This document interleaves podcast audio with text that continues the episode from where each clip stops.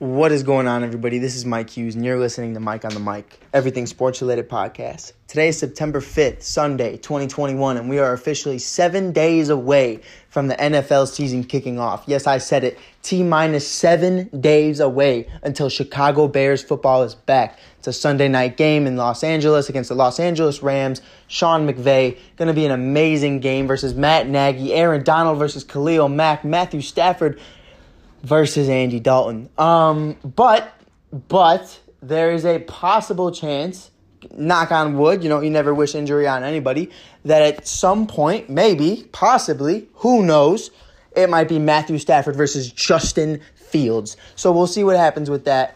I doubt it. I doubt we see Justin. We're going to get into that in a little bit on how I feel about Justin Fields sitting on the bench, why he's sitting on the bench, more of an in-depth analysis on, is it just because they want to groom him for a year? Is there an inner plan with Matt Nagy and Ryan Pace that potentially could save Matt Nagy's job if he sits Justin Fields for the majority of the season, and that prevents him from getting fired at the end of the year because he is on the hot seat? Ryan Pace, not as much so, because he finally did hopefully get a quarterback job right for the Chicago Bears organization, which he hasn't in the last 7+ years, all the way from Mike Glennon, Chase Daniel, Andy Dalton, Nick Foles, Mitchell Trubisky, and so on and so forth. Mark Sanchez was also another one of them. Now you finally have Justin Fields, so we're going to see what happens with that. I'm really excited about it. We're going to talk about it today. The 53-man roster came out. You got guys clearing waivers, getting brought back onto the practice squad. We're going to see what happens with all of that because it's not always promised. Like Daz Newsome got cut from the team, and they're hoping that he joins the practice squad. But at the end of the day, another team can pick him up. So we're really curious to see what's going to happen with that. Two guys, Thomas Graham Jr., cornerback, who we were recently in contact with about joining the podcast. He's talking to his people right now to see if he's allowed to, with everything going on. We're gonna try our best to get him on this podcast. We're going to try our best because he's an amazing individual and a talented individual at that. Daz Newsome, if you haven't checked him out, check out Kevin Lopka and Bears Nation podcast. They have an amazing video with Daz Newsome. They're good buddies with him now. It's a great listen. Check that out. They also have Josh Woods. If you want to listen to Josh Woods, check out Kevin Lopka and Bears Nation podcast. You can always find that on YouTube, Apple Podcasts, Spotify, wherever you listen to your podcasts or YouTube videos. You can find them there. But with that being said, we're going to kick it off. We're going to have a conversation about it. Let's start it off. We're going to start it off with Matt Nagy. Going into this season, how do I truly feel about Matt Nagy and what this offense has to bring? Bill Lazor is being brought back. He is our offensive coordinator. Even though Matt Nagy is yet again taking back play calling, he will be calling plays to start the season. How do I feel about it? I honestly, the honeymoon stage with Justin Fields is over. And that's truly how I feel about it. I'm ready to go. I'm ready to get it going. I've said it for the last 3 to 4 years now, going on 4, that Matt Nagy is a big part of the reason why Mitchell Trubisky didn't succeed. But he's a big part of that. He's a big part of that because you come into this offense, being quoted as a quarterback whisperer or an offensive guru. You were mentored by one of the greatest coaches of all time, top 5 for sure. One could argue top 3 in Andy Reid. So you learn a lot from him. You watch Patrick Mahomes play. You watch Alex Smith play. You had a job in Philadelphia with the Eagles as well. You're close with Doug Peterson. You're close with all these great NFL head coaches. And then you come into this league. You win Coach of the Year in your rookie year because, you throw all these tricks out and you throw all these trick plays and all these great play calling abilities. But for me personally, I felt as though you used everything you could in your first year. And it's definitely a bold statement to make because it's not me saying that he's not talented and he doesn't have any other tricks left up his sleeve. I believe he definitely does. But I believe, a big part of his success was the fact that, a lot of teams didn't have that much tape on how his offense would actually be ran, I should say. But, and Mitchell Trubisky, there wasn't a lot of tape on what he was going to be. And, the amount of weapons that you had was, a speedy guys in Taylor Gabriel, Tariq Cohen prior to the ACL tear, and a bunch of other guys. So, I love that 2018 team, but I look back on it and I realize how defensive heavy it was with Vic Fangio, and that the defense was really outplaying the offense every single game, which is perfectly fine. That happens. The 1985 Bears, you know, the defense will always be better known than the offense, but at least you had an established offense. You know what I mean? Like, you knew you were running the ball with Walter Payton, and you knew Jim McMahon was going to do his thing. But with this 2018 Bears team, you really didn't have an idea going into the next year on how it was going to be. It all depended on Mitchell Trubisky's development. And for me, Matt Nagy going into 2021 with Andy Dalton, it upsets me. It upsets me a lot because it's one of those things where it's like I can't really judge Matt Nagy based on what I want to judge him on. And it's strictly based off the fact that, all right, well, with Mitchell Trubisky, he just wasn't developing. He just wasn't doing his thing. You know, we're a Mitch supporter on this podcast, but at the end of the day,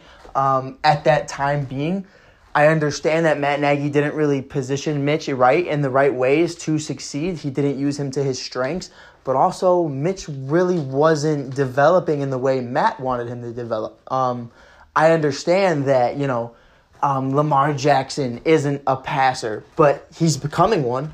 You know what I mean? Like, Harbaugh is developing him into being a better passer. He's becoming more accurate. He's becoming a pocket passer. He's still definitely a first-option mobile QB, but he could pass the rock too. You know what I mean? So with Mitch, it was one of those things where it was like, I have to give Matt some type of break because Mitch really isn't hitting those strides of how we want him to develop and how we want him to continue to get better.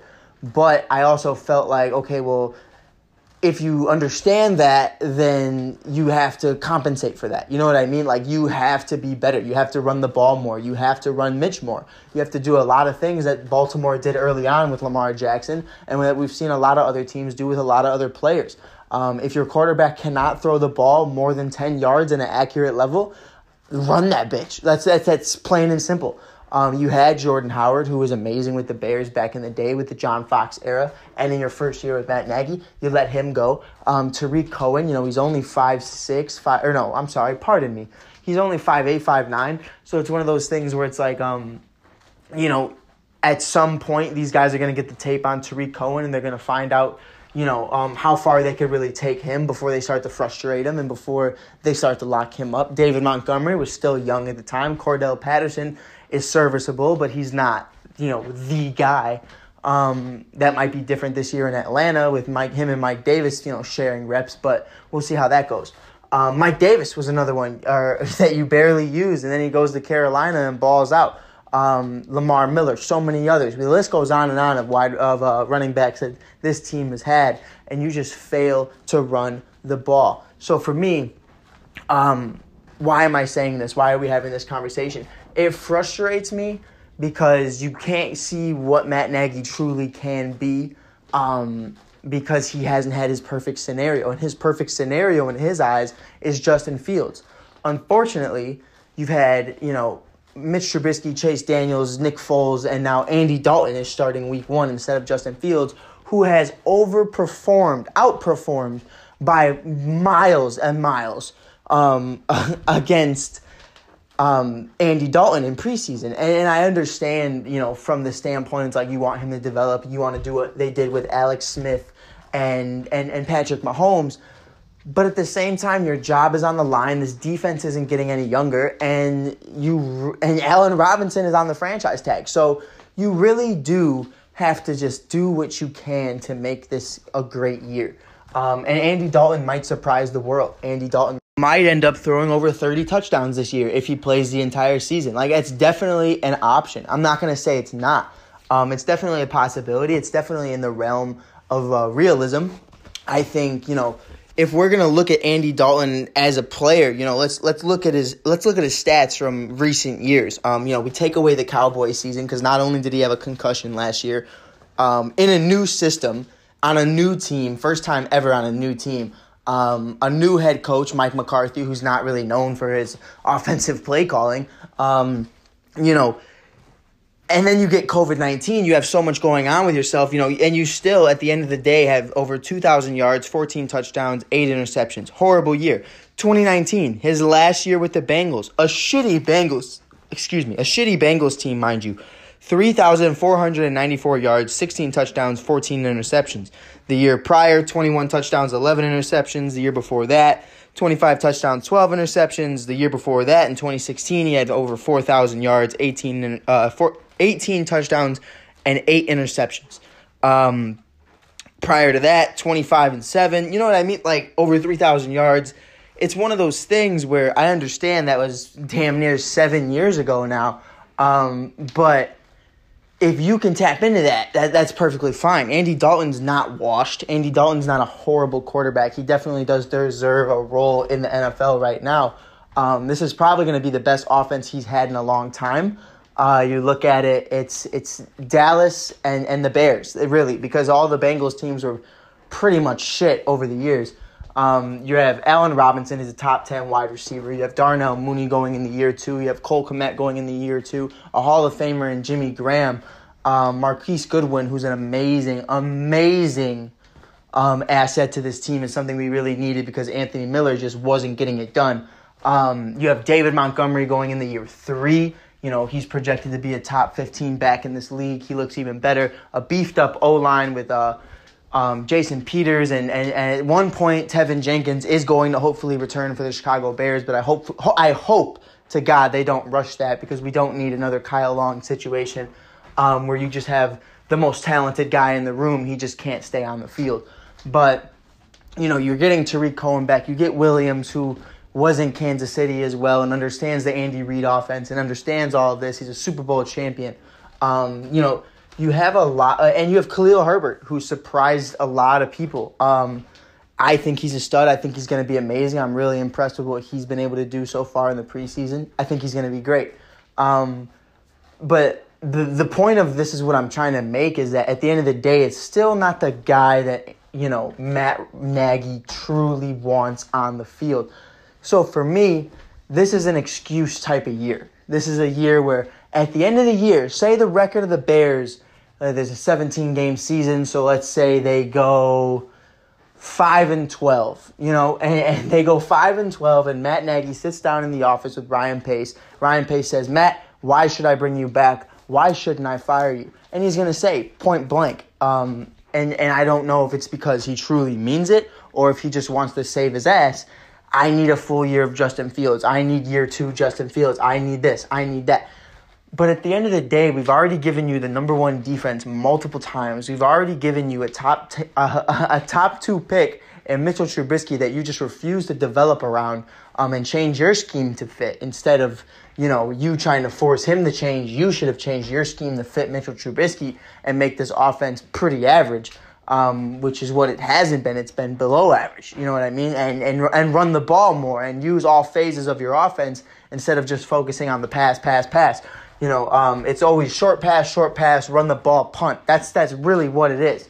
Let's be real. Like, you do not give David Montgomery the amount of carries that he should have. And Matt Nagy will go on there on TV and he'll tell you, oh, he does get the carries if you look at the stats. That's dead clock hours. Like, that's dead reps, dead rushes, like dead carries. Like, it's at the end of the game when it doesn't matter is when he starts to get hot, and you need to have him hot by halftime. That's just the facts.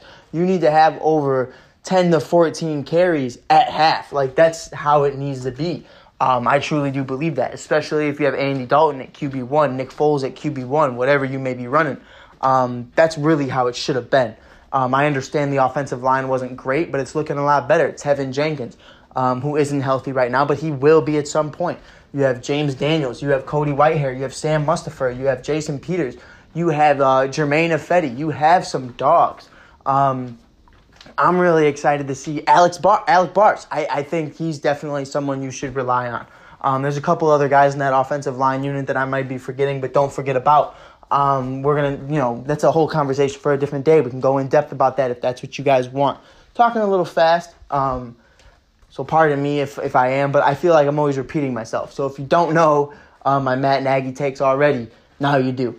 But I feel like at the end of the day, he's just going to say, you know, I want a full year of Justin Fields. So I think we're definitely going to see Matt Nagy back regardless, unless Ryan Pace has a plan. I really like going the college route, really. I think, you know, we've seen it happen a lot now with Urban Myers and a couple other guys, you know, who come in. If Nick Saban today were to say, I want to coach the Chicago Bears, I truly do believe the Chicago Bears would be NFL champions, Super Bowl champions by 2025. I just truly do feel like that. The way he brings in his system, the way he brings in his culture of Alabama and the Clemson, not Clemson, I'm sorry, the Alabama Tide, I love it. I love it. I love it completely. I love everything he's trying to make, everything he replicates, his scouting department, his recruiting department. It's amazing. So if you can recruit these guys to go to a college, you can recruit these guys to go play for you while you have 7 college national championships. That's just an example. We all know Nick Saban's not coming into the NFL anytime soon. But my point is, if you can get someone who meshes with Justin Fields, who understands Justin Fields and what he's great at and what his strengths are, I feel like this team can flourish. Because let me tell you something, and it's the realest thing I'll probably say about the Chicago Bears all year long. The only safe one right now, for the first time in a long time, is Justin Fields, is QB1, like the future QB1. It's not Matt Nagy. This isn't, okay, well, if you fail, we're going to give Matt another weapon. No, it's, okay, Justin, if Matt fails, we're going to fire Matt and give you a better weapon. You know what I mean? Like, this is the first time we're actually sitting down and having that conversation, because we're not fucking this up. We're not wasting 3 years of Justin Fields' 4 to 5 year contract on fucking Matt Nagy playing with his dick. Like, we're not doing that. We're not doing that. And I don't mean to be disrespectful, but that's what he's been doing the last 2 years, is playing around with his dick and his clipboard. That's it. I'm sorry, it had to be said. You have a playoff game against the Philadelphia Eagles, the reigning champs. You go 12-4. You have the greatest defense and the greatest defensive-minded coordinator in the league. Cody Parkey outscored your offense. Cody Parkey, who fumbled the game with a double doink, still was the only reason you were in that game, because your offense only put up 6 points. 6 points. You rushed the ball less than 15 times, with Jordan Howard, Tariq Cohen, Mitchell Trubisky, and others on that team that were pretty solid the entire year. You also had Taylor Gabriel, who you could run in the slot, you know, pitch routes, whatever you want to do. You could have done it, and you didn't. You shit the bed because your ego got in the way. So for me, and then you go into the next year, you know, you bring in Nick Foles, who's an immobile statue. You have David Montgomery. You have all these other cats, and still. Nothing. You know what I mean? You go into 2019, you just shit the bed, you go 8-8. You go into 2020, you shit the bed, you go 8-8. You still can't run the ball. The last 3 years you've been here, you have not ran the ball. You have had, like I've said, Jordan Howard, David Montgomery, Tariq Cohen, Cordell Patterson. Lamar Miller was on the practice squad. You could have done something with him. You know, the list. You could have gotten Adrian Peterson. You didn't want to get Adrian Peterson. You know, the list goes on and on of guys we can talk about right now. Now you have Khalil Herbert, so it's, and Williams and others. You know, it's one of those things where it's like, if I don't start seeing the run game get involved in this, I question how much of a guru really are you. Maybe you are a quarterback's coach, but maybe you're not the head coach. You know what I mean? I think you're a great head coach, but you are not the play caller of this team. You are not a great offensive coordinator. Great head coach, Matt Nagy, can make you want to run through a wall. That's truly how I feel about it. But when it comes down to his play calling and what he brings to the table, I question it. I really do. So I do hope to see Justin Fields, but with that mentality of knowing that at the end of the year, with, you know, Aaron Rodgers returning for The Last Dance, with, well, whatever. I hate that term, The Last Dance, because The Last Dance is a reference to the 90s Bulls, where they three-peated twice. They won a total of 6 championships, 3 in a row, 2 times. The only reason they didn't win 9 straight was because Michael Jordan retired for a couple of years. It's just one of those things to me, though, where it's like, is it really The Last Dance? The Last Dance of what? Going to 4 straight, and not straight, but going to 4 NFC championship games and losing all 4 of them. It's the last time you're going to do that. I don't get it. But anyways, that's just my hate towards them. So don't take that personally, but it is what it is. Unless you're a Packers fan, then take it disrespectfully. That's how I meant it. But yeah, I mean, it's just one of those things where I just have no idea what I truly do expect from this team or from Matt Nagy from an offensive standpoint. You know, you have these guys, like I said, that I'm really looking forward to. They looked really good and really comfortable. Mitchell Trubisky made it known that he felt a lot more comfortable under Bill Lazor calling plays those last four games at the end of the season. Then, you know, you go into the playoffs against the Saints and that game against Green Bay right before the season ended in Week 17, and Matt Nagy's back calling plays. And it's one of those things where it's like, again, you can't run the ball and you can't score the ball. Mitchell Trubisky no longer looked comfortable. He won MVP, Nickelodeon Most Valuable Player. That's fucking cool, I guess. We want a real MVP. We want someone to be great. And I will put that on Mitch, and I will put that on Matt, because it's a coexisting award, really. Like, I understand, you know, maybe Kyler Murray balls out and throws 5,000 yards this year. But at the end of the day, it's a coach and a player's award, because the coach is a big part of a player's success. And I truly believe that the one thing that held Mitchell Trubisky back in all of his years was Matt Nagy not just letting him be him. You know, he was a Pro Bowl alternative. He was a part of a winning season every single year. So, you know, we'll actually get to see this year, you know, what happens. You know, we were going to have a losing record. We lost, 5 games straight last year? And Mitchell Trubisky comes back in, and we start getting things done. And I believe he went 4-2 when he came back. And the one game against Detroit, that was just a fuck up. That was just something crazy that happened. It shouldn't have happened. We should have won that game. So he really should have went 5-1, but he went 4-2 because of that fuck up, which was on him. And on the play calling, because we should have just ran the ball. I don't know why Mitch had the ball in his hands anyways. But with that being said, to move on to our next topic, the defense. You know, the defense is one of those things where it's like, what the fuck just happened? We let so many guys go. And it's not even fucking funny. We have 7 linebackers right now, everybody. We have 7 fucking linebackers. Also, Danny Trevathan is injured again. He's going to miss the first few games of the season. I love Danny. Danny's amazing. Danny's a Hall of Famer in my eyes. I mean, future Hall of Famer at least. Maybe not first ballot, but he's definitely in the Hall. I love everything Danny Trevathan, and especially in this 3-4 defense. It's just something special.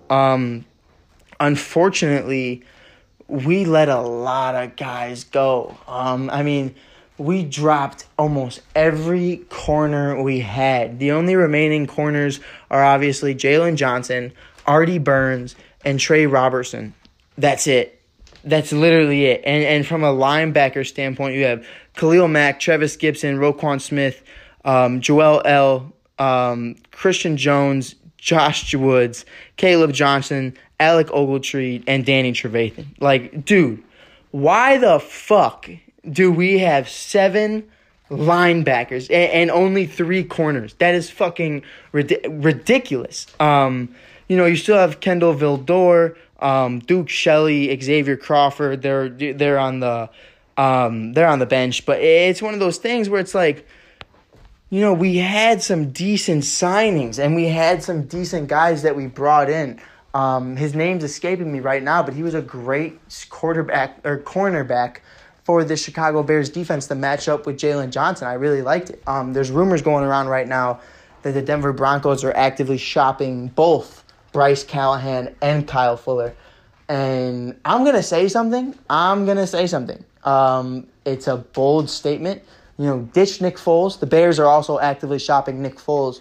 It took too fucking long. I feel like that should have been a thing from the jump, but I feel like they wanted him to learn. They wanted Justin Fields to learn things from him for a short period of time, and now that preseason's over, there's not much else he can really gain.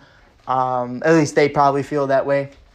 And that's probably the fact of it. But at the end of the day, whether, you know, Nick Foles is on the team or not, I'd rather have that cap space so you could bring in someone back like a Bryce Callahan, who was amazing for the Chicago Bears when he was here, number 37. Miss him. Kyle Fuller, I miss him. Number 23, we miss you every day. Don't even understand why that happened. The only reason that trade even, or that cut even happened, was because they wanted to make room for a quarterback. Thought it was Russell Wilson, ended up being fucking Andy Dalton. And then you ended up drafting Justin Fields. So it makes zero fucking sense. It's not something they could prepare for. I'll give them that. You know, no one really expected Justin Fields to drop. So I'll give Ryan Pace that. But at the same time, it's still like, what the fuck? You know what I mean? It's not a good look. So for me, you know, if you could get one of them back, I say fucking do it. I don't see why they trade either of them. I do know they did draft a corner, but I believe it's Patrick Surtain, who's a stud. But I feel like if you have all three of them and Simmons as your safety, and you have Von Miller, and you have all these other cats on this defense with Vic Fangio, who coached Fuller and Callahan, not only can they teach Patrick a lot, but it's also one of those things where it's like, this could be a dog fight for top three defense. I feel like Denver's definitely in it.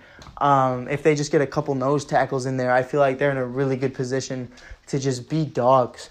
But for me, you know, it's one of those conversations that, you know, you want to have. Like, you know, Richard Sherman is still out there. He is still available. He did have a couple things going on off the field, you know, getting arrested, and we're not going to get into that because it's a conversation for a different day. But, you know, he's still an amazing individual. He's still an intelligent individual. He's still a Hall of Famer of this game. He's a Super Bowl champion. He's experienced. He's been to three Super Bowls with two different teams, you know, with the 49ers and the Seahawks. So it's one of those things where it's like, I truly do believe that if we were to bring in Richard Sherman, you have Richard Sherman, Artie Burns, Jaylon Johnson in no particular order. I don't know why I said Artie Burns before Jaylon, but you have Duke Shelley, you have all these other guys that they can learn from, you know, Richard Sherman. I feel like even if he's at 85%, you know, that's a solid bringing it in and a great addition of this team. I think we should do it. I think we should definitely explore that option. I think it's something that, you know, we're not talking about enough. I think at the end of the day, cornerback is going to be our number one issue throughout the season. I think it goes cornerback, offensive line, linebacker, and then quarterback. Because at the end of the day, what it's going to come down to is this, really. It's going to come down to who remains healthy. And the offensive line never remains healthy. Jaylon Johnson, as much as I love him, hasn't remained healthy in recent years in college nor last year towards the end of the year. You bring in Bryce Callahan, that's perfectly fine. But he hasn't been healthy recently, even when he was with the Bears. You know, you bring in Richard Sherman recently, also hasn't been healthy, has off-the-field issues. But it's one of those things where it's like, who knows what the fuck's going to happen? Who knows what we're going to do? Because it was a big surprise. Like, it's one of those things that you didn't expect to happen. Like, there were a lot of cuts. Daz Newsome was a weird cut to me that just didn't make sense. Like, I feel like, you know, he was a little bit injured. Thomas Graham Jr. was another weird cut to me. You draft these guys in this year's draft, and then you never really even gave them a chance. Desmond Trufant was one of the cuts as well. You know, it's right now listed as it is the biggest shock on the list. You know, his best days are, it's quoted, his quote, his best days are certainly behind him, but the Bears are desperate for a real number two CB, and Trufant could have been just that. You know, and I agree with this guy's article. I'm reading it. It's on, what is it called?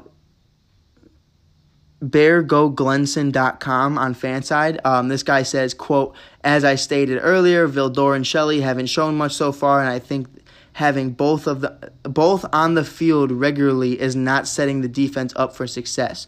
I love that quote. I love that quote because it's the truth. You know, I like Duke Shelley, but Duke Shelley needs to be surrounded by two studs to make up for something he may lack in, to make up for an assignment that he may have missed on. You know what I mean? So for me, I think Trufant really did bring you that veteran leaderships, pardon me. I'm starting to lose my words, been talking all day. But yeah, it's just one of those things where I just looked at it and I was like, what the fuck are we doing? You know what I mean? Like, you could have brought in Trufant, you could have brought in Johnson, you could have brought in Richard Sherman and cut the rest of them. And I would have been like, I'm down with that. But then you end up just cutting your rookie.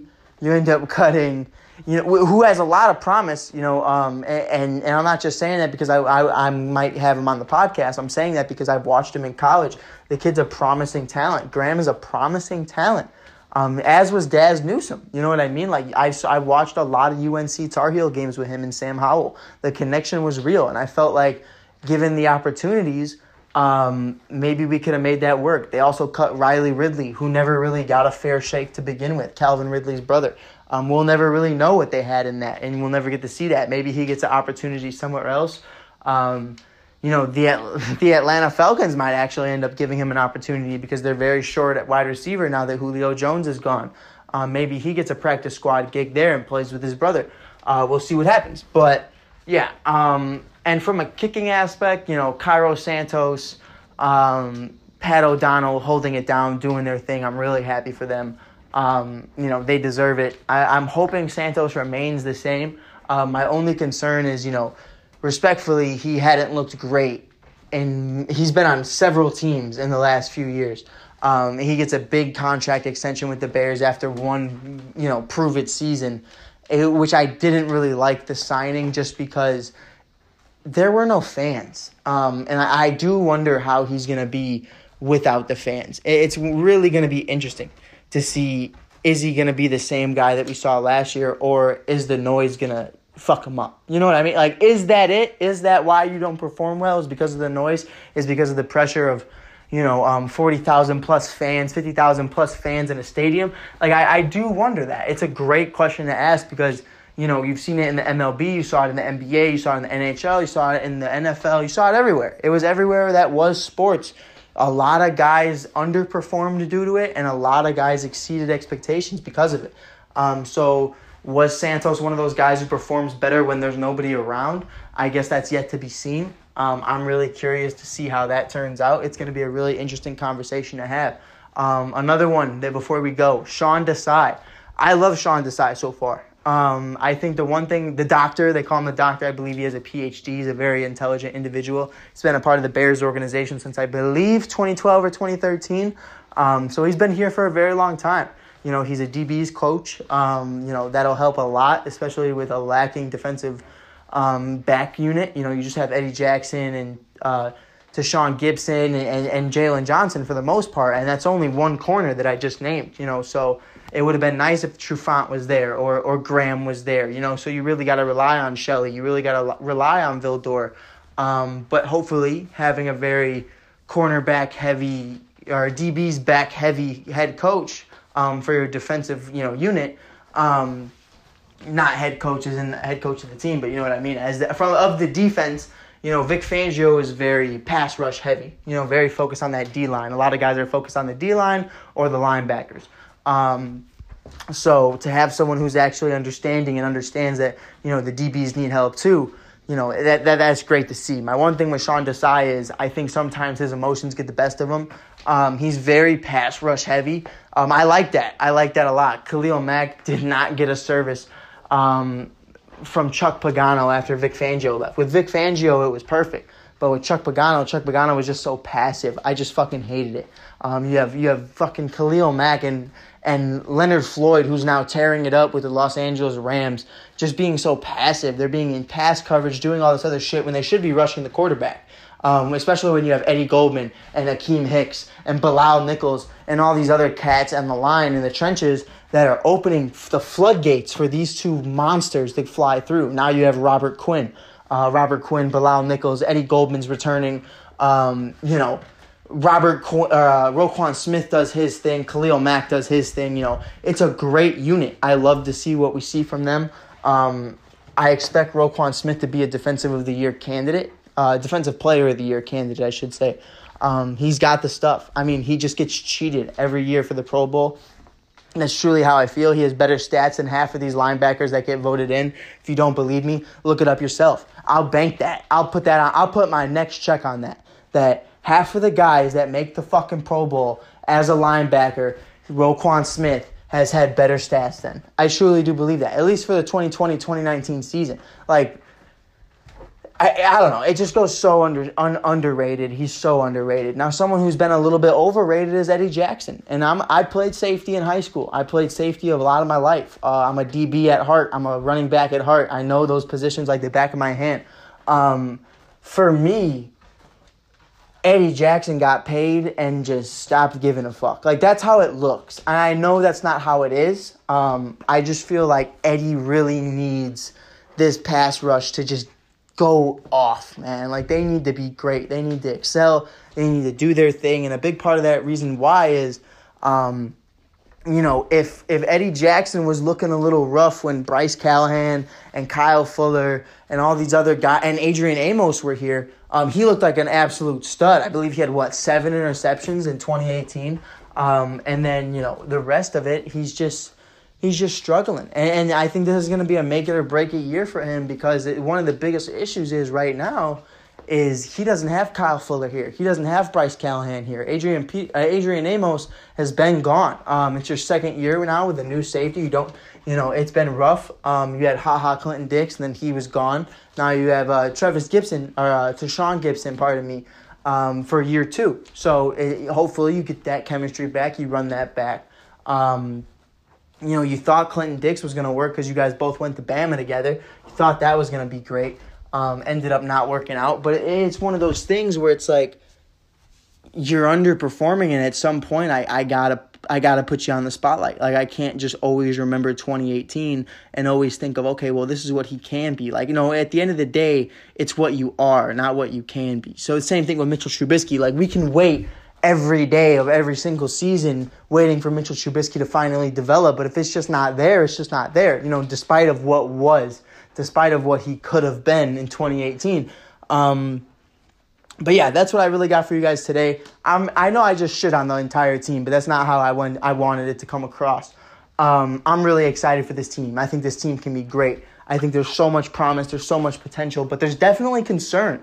I'm not going to sit here and I'm not going to pretend like this team is perfect. I'm not going to pretend that, Andy Dalton's going to come in and sling shit and shit's going to be perfect. Like, no, I have actual concern. I'm concerned about the DBs. I'm concerned about the protection. I'm concerned that if Justin Fields is to come in, can they protect him from injury, or are we going to see another Joe Burrow situation, knock on wood, God forbid. But it's one of those things where, like, I take that very seriously, and I think, this team could definitely win the division this year. I think they can surprise a lot of people. Excuse me. I think it's one of those things where, we're sleepers again. We have one of the hardest schedules in the NFL right now. I believe it's top 3 hardest schedule or top 5, which I don't fucking understand. But it's one of those things. Nonetheless, and the Bucks have one of the easiest. Like, it just doesn't fucking make sense anymore. But yeah, I mean, it's just how the network and it's just how the league feels about us, and that's perfectly fine. And we'll take that on the chin and we'll run with it. You know what I mean? We're not scared of a little pressure, I guess you could call it, to be great. A lot of guys' jobs are on the line, and I feel like that's going to be said. That's going to be addressed. Matt Nagy definitely should address it. He should say, I know my job's on the line. I know if I go, many of this team goes, because a lot of that team is built to fit his system. Really, the only guy safe of his job right now is Justin Fields. And as I promise you, boom, as soon as year 2 hits, he's on the clock. Right now, he gets that pass. We're in that honeymoon stage. I'm not saying by any means that we should be concerned about Justin Fields. I think he's going to be a great commodity. I think he's going to be an NFL superstar, the future of this league. And why do I say that? I also believe in Trevor Lawrence. I believe in Patrick Mahomes. I believe in all these other guys. Deshaun Watson, if he didn't have all this going on that he has going on, is a talented individual and can run this league. Aaron Rodgers, another one. Christian McCaffrey. The list goes on of guys who are just built for this. Built for this moment. And I've watched Justin Fields since I was 16 years old. I'm currently 21, turning 22. Like, I've been watching him for a very long fucking time, whether it was from his Alabama days, his Georgia days, his QB1 Beyond the Lights days, just watching tape of him in high school, then watching him at Ohio State, and now watching him in person for the Chicago Bears is one of those experiences that I'll never forget. Yeah, I loved Mitch, but it's nothing like I've watched Justin over the years. And I honestly never in a million years thought Justin would fall to the Chicago Bears until a couple months before the draft, when I actually started really looking at the draft boards and people's mock drafts. And I said, we have an actual shot to trade up for this kid, which is why I got a part of the ASAP network and why I got a part of all these other gigs, is because people looked at my shit and they were like, wow, this kid was right. But that's neither here nor there. But my point is, a lot of this team, you know, aside from, let's name a few, Roquan Smith, Bilal Nichols, Jaylon Johnson, obviously Cairo Santos because of his recent deal, David Montgomery, Cole Kmet, Justin Fields, like those, and Darnell Mooney. Those guys are safe. Those guys have their jobs. And Khalil Mack. But, like, Akeem Hicks, like, and I love Akeem. I love Akeem so much, and I want him to finish his career as a Chicago Bear. Danny Trevathan as well. But if we have a losing season, you might see a lot of these pieces traded in order to just somewhat go in a full-blown rebuild mode. And that's very unfortunate. So I'm really hoping for it. I'm really hoping this Bears team shows out and shuts down L.A. Fuck Jalen Ramsey. Respectfully, I hope Darnell Mooney shits on him. We've been waiting to see that all season long, ever since last year's game. But yeah, with that being said, this is Mike Hughes from Mike on the Mic. T-minus 7 days, boys. Bear down.